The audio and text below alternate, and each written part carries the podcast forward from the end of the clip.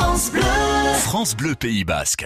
Alors, les bureaux de vote sont indiqués sur les cartes électorales qui ont été toutes renvoyées aux gens qui s'étaient inscrits. Donc, elles ont dû arriver dans la semaine, normalement, parce qu'on a été obligé d'entièrement les refaire. Et de plus, il y a un système qui a été mis en place depuis cette année qui permet sur le site service-republic.fr d'aller vérifier son bureau de vote en indiquant son nom, son prénom et son adresse, de vérifier son bureau de vote et l'adresse du bureau de vote. Les consignes habituelles sont toujours les mêmes, avoir la carte électorale, mais c'est pas obligatoire. Par contre, ce qui est évidemment obligatoire, c'est une pièce d'identité avec photo, de type passeport, carte d'identité, en cours de validité ou périmée depuis moins de 5 ans. Avant de rentrer dans l'isoloir, normalement on doit prendre donc les bulletins de vote. On n'est pas obligé, de par la réglementation, de prendre tous les bulletins de vote. Il faut au moins en prendre 2 afin de ne pas laisser savoir aux autres quel va être notre vote.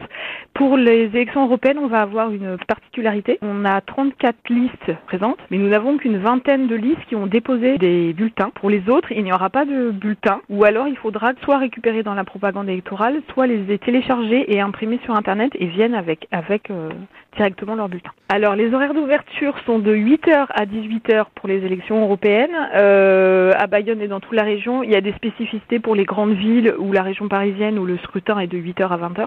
Mais à Bayonne, ça sera bien de 8h à 18h.